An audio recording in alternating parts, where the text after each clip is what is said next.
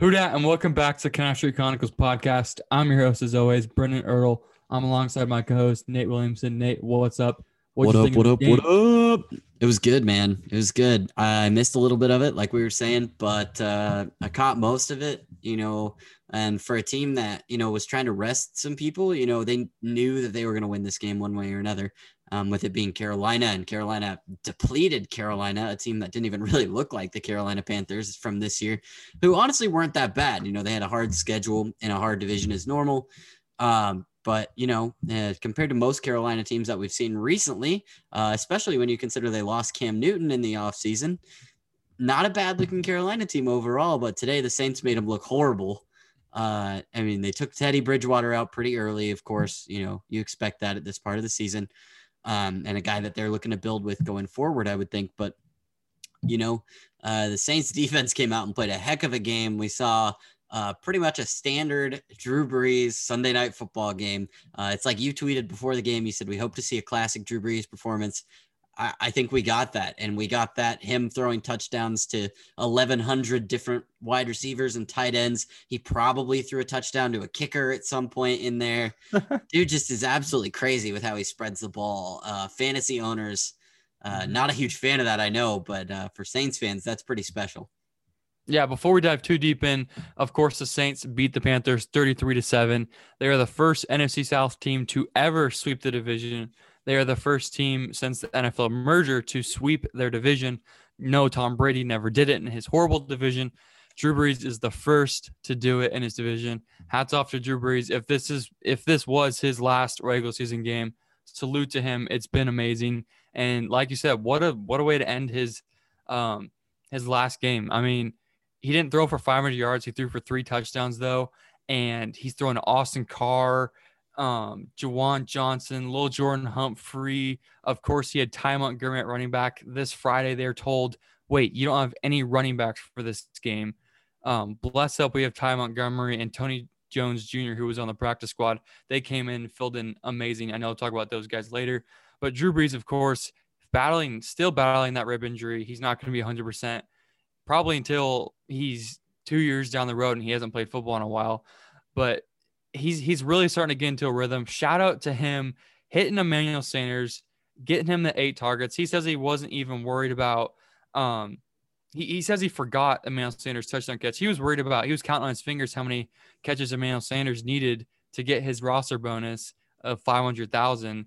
And I'm sure everyone loved that moment when he got that last pass from Drew and he's looking at the sideline doing the money sign. I mean, that's just something you love. The Saints, oh, they, the Saints take care of their players, and the Saints will be the second seed in the NFC, and we'll get the Chicago Bears. I Mhm. know um, we were watching the Bears game and the Seahawks game. Uh, the Seahawks game went the way we wanted, and of course, the Bears looked like the Bears. But I mean, the Saints kind of steamrolled this team. It didn't feel like in the pace of the game that they really destroyed them, but it was 33 to 7. When you're beating an NFL team by double digits, double digits, let alone 26 points, this isn't a bad team. They picked them off five times, two to Teddy, three to PJ, and they they, they were losing. Uh, they didn't have CJ, didn't have DJ Swearinger. Of course, you lost Kwon Alexander, and honestly, I don't think they skipped a beat.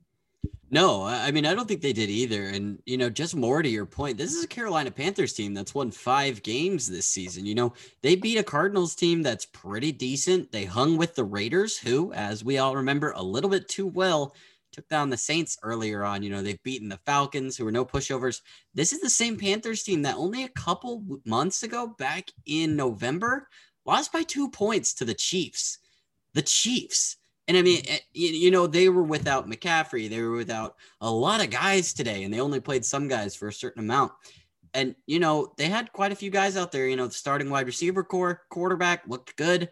And the Saints still managed to blow them out. I, I don't think we can discount how in the groove the Saints team is getting. And I think uh, the broadcast hit it on the head at one point in the third quarter. They were talking and they said, you know, they had up the the big three, you know, Alvin Kamara, Michael Thomas, Drew Brees. Those guys have played so little time together. It's absolutely ridiculous. And if those three are all back, you know, fingers crossed, knock on wood, cross your toes, rub a lucky rabbit's foot, whatever you got to do. Watch out because that team, like they said, quote, is scary, end quote. Yeah, this Saints off the offense in general in this game. I mean, knowing on Friday, the day before you are traveling to Carolina, that you are not going to have Kamara. They, they already knew they weren't going to have Kamara because of COVID.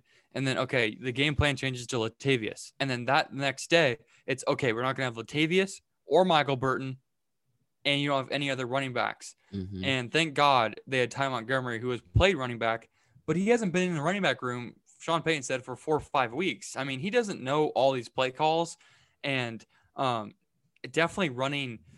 You need different cleats and the way you run, and just the way you prepare yourself from a wide receiver to a running back is a lot different. We saw him slip on one of his runs, but the offensive line hasn't been like the let's say the best in the league. They've had some off weeks, this is one of their best performances. Ty Montgomery had over 100 yards. Mm-hmm. Taysom Hill had some great runs. He left late with hopefully uh, a little stinger. We, we won't really know till later. But the offensive line played really, really well. I think they kept Drew clean for most of the game. He did take a sack. But, I mean, if you coming into the week, you know you aren't going to have Kamara, Latavius. You're not going to have a fullback. You're having a tight end who probably hasn't played a lot of fullback, play fullback. They ran all over them, honestly. Mm-hmm. And that's kind of controlled the pace of the game. They weren't scared to run the football and they broke out some runs. And on, on a crucial third down, third and three early in the game, they, they ran a pitch to Ty Montgomery, which is a play we love to see from Kamara, and it goes for 40 yards. I mean, the offense dominated. And I, I think the best rookie the Saints got in this year's class was Marquez Callaway. And I think I tweet this out. I think he'll be a star. I mean, we've seen flashes of what he can be. He had three receptions for 53, 51 yards and he looked a little bit banged up too. If we can get this guy healthy, if we can get Michael Thomas back, think about who we have not on the field right now. And like I said last week, you only worry about what the players you have on the field. But we get Michael Thomas back, Deonte, maybe Tre'Quan. I mean, if you look at the wide receivers they had today, they're not even that bad. I mean, Marquez Callaway and Emmanuel Sanders, you can win games with those guys. I mean, mm-hmm. Marquez, uh, Nick Underhill said he's a legit, really good football player. And I think the offense moving forward – can really start rolling. Yeah, I mean, they were playing a game with Emmanuel Sanders as their number one, Marquez Callaway at the number two. You know, the number three guy on there, you know, in receptions, and it really wasn't close. Actually, technically, he came in ahead of Marquez Callaway in terms of how many he caught. Jared Cook, who we have been criticizing and maybe even uh, you know, trying to pump up all season long and try and get him back into a groove. But, you know, just to go back to the rushing, Ty Montgomery has been a slot receiver for the past long time, you know, a couple weeks now. He comes in without a running backs coach, also, I don't think can be mm-hmm. ignored. He was out due to close contact and has 18 carries for 105 yards. That's effectively your third, if you count Taysom Hill, maybe even your fourth string running back, which is kind of insane because Taysom Hill had seven carries for 41 yards as well. Um, and then not to mention Tony Jones Jr., you know, you got to give him a shout out coming up off the inactive roster three carries, 13 yards off the street, off practice squad. Not a bad day when you've lost your entire running back staff, your running backs coach, uh, and you know you're missing out on a lot of your top players, including guys that are known for confusing offenses like Alvin Kamara is and opening up opportunities for people, you know, like those backup running backs. But uh, anytime you could run the ball that well and you don't have Latavius Murray or Alvin Kamara, you're doing something right. And, you know, whether that's a game plan from Sean, you know, coach of the year, Sean Payton should be, won't be, but should be, uh, or something else playing into that. Uh, it's a really good look when you have that kind of depth. With the depth being tested this week, uh, I'd say they passed with an A plus. Oh yeah, most definitely. That'd be my grade as well. Before I switch gears to the defense, last thing I want to touch on is when this podcast comes out, you guys will probably know the schedule of the playoffs. Uh, we'll probably know after the game tonight, Sunday Night Football. If the Saints play on Sunday, Kamara will be able to go if he's asymptomatic for the whole week. But going back to what you said of the Saints Drew Brees, Michael Thomas, Alvin Kamara played 10 quarters together.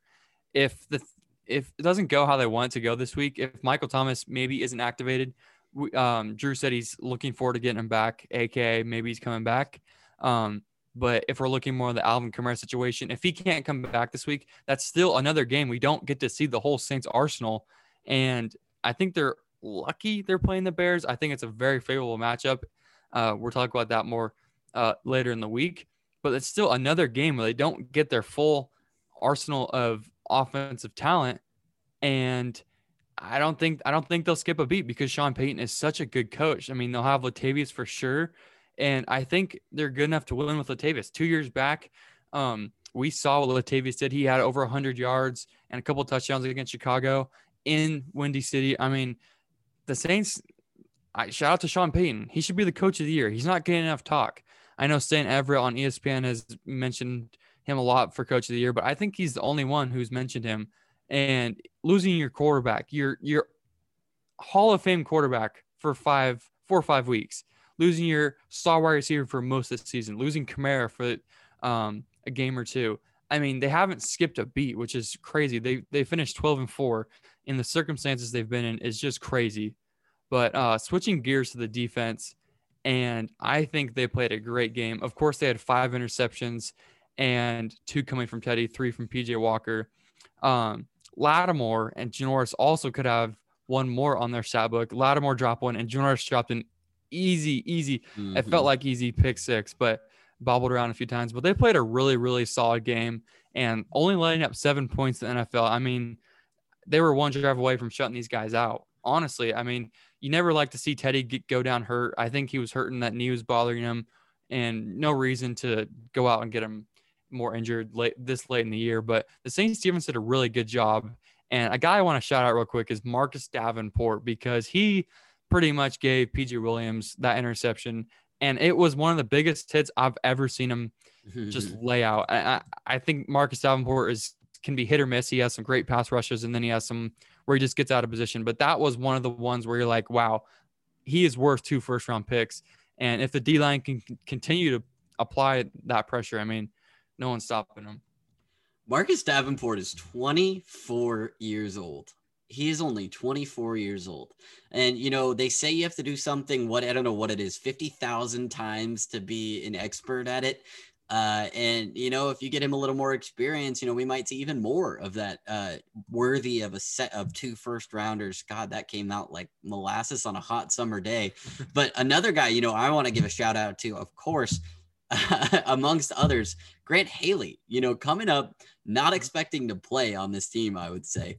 He came out and led the team in total tackles and solo tackles, which is just kind of insane. He had six, um, six if you count his assist, along with that interception. Pretty easy interception, but he read the route. He was in the right place, cut off that corner route, grabbed the ball, uh, and your debut interception. You can't ask for much more than that. And you know, you can do a lot at the college level. Some guys are great first round picks out of college. They never get an interception in the NFL. It happens, you know. And Grant Haley can say that he came out and got an interception on his debut. And, uh, you know, I'm sure he'll be turning some eyes uh, in the coaching staff and looking to, you know, maybe cement a role coming up in the offseason, stuff like that. And if not, you might see him go somewhere else and try and, you know, get a rollout. So big shout out to him. You know, anytime you get on the stat sheet, as a defensive player, you're going to turn some eyes. Another guy that I was kind of just looking at um, as we go down the line, of course, Trey Hendrickson mm. got another sack today. Uh, she should be recognized with a lot of different improvement awards this season. He's been an absolute monster. Um, and then not to go too long if we're anything with just these solos, but Carl Granderson came out and got two sacks today. And how impactful has he been this year for a guy that we didn't expect to see that much of? You know, he's doing a great job in the rotation role, coming out and just being a problem. He's been a problem this year. When when you can have almost like a hockey substitution of defensive linemen like the Saints have, that is what you, can make you dangerous because I know Cameron Jordan is a, an elite level pass rusher, an elite level run stopper, but he can't play 100% of the snaps as much as he wants to. He can't. Getting him out for for a play and getting a fresh Carl Granderson, who has been an absolute gem for them, and him and Trey are just developing beautifully for them. He's been great. Uh, of course, Trey Hendrickson has had an, an all pro caliber year.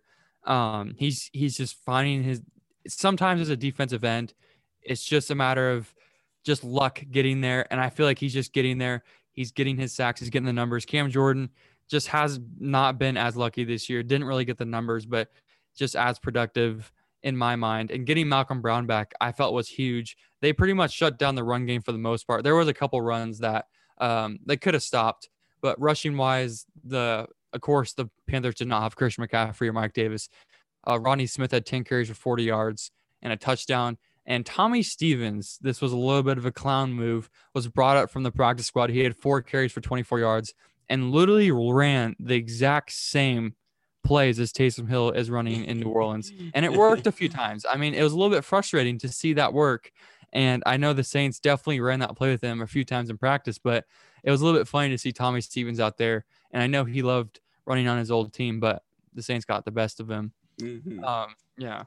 It's just funny, you know, to watch that happen because you know that Matt Rhule and staff, probably Joe Brady already knew, but they were just like, Tommy, you know, what did they tell you? What kind of what kind of plays should we draw up for you in the Taysom Hill role if we're going to give you your shot on Sunday? And you know, credit to him when he was out there, he looked pretty good. So you know, you like to see somebody kind of carve their own, but I, I, don't see that leading to too much in the future. But you never know.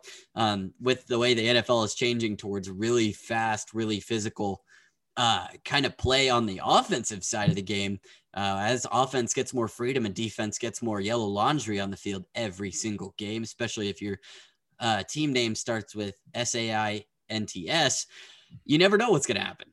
Mm-hmm. Yeah.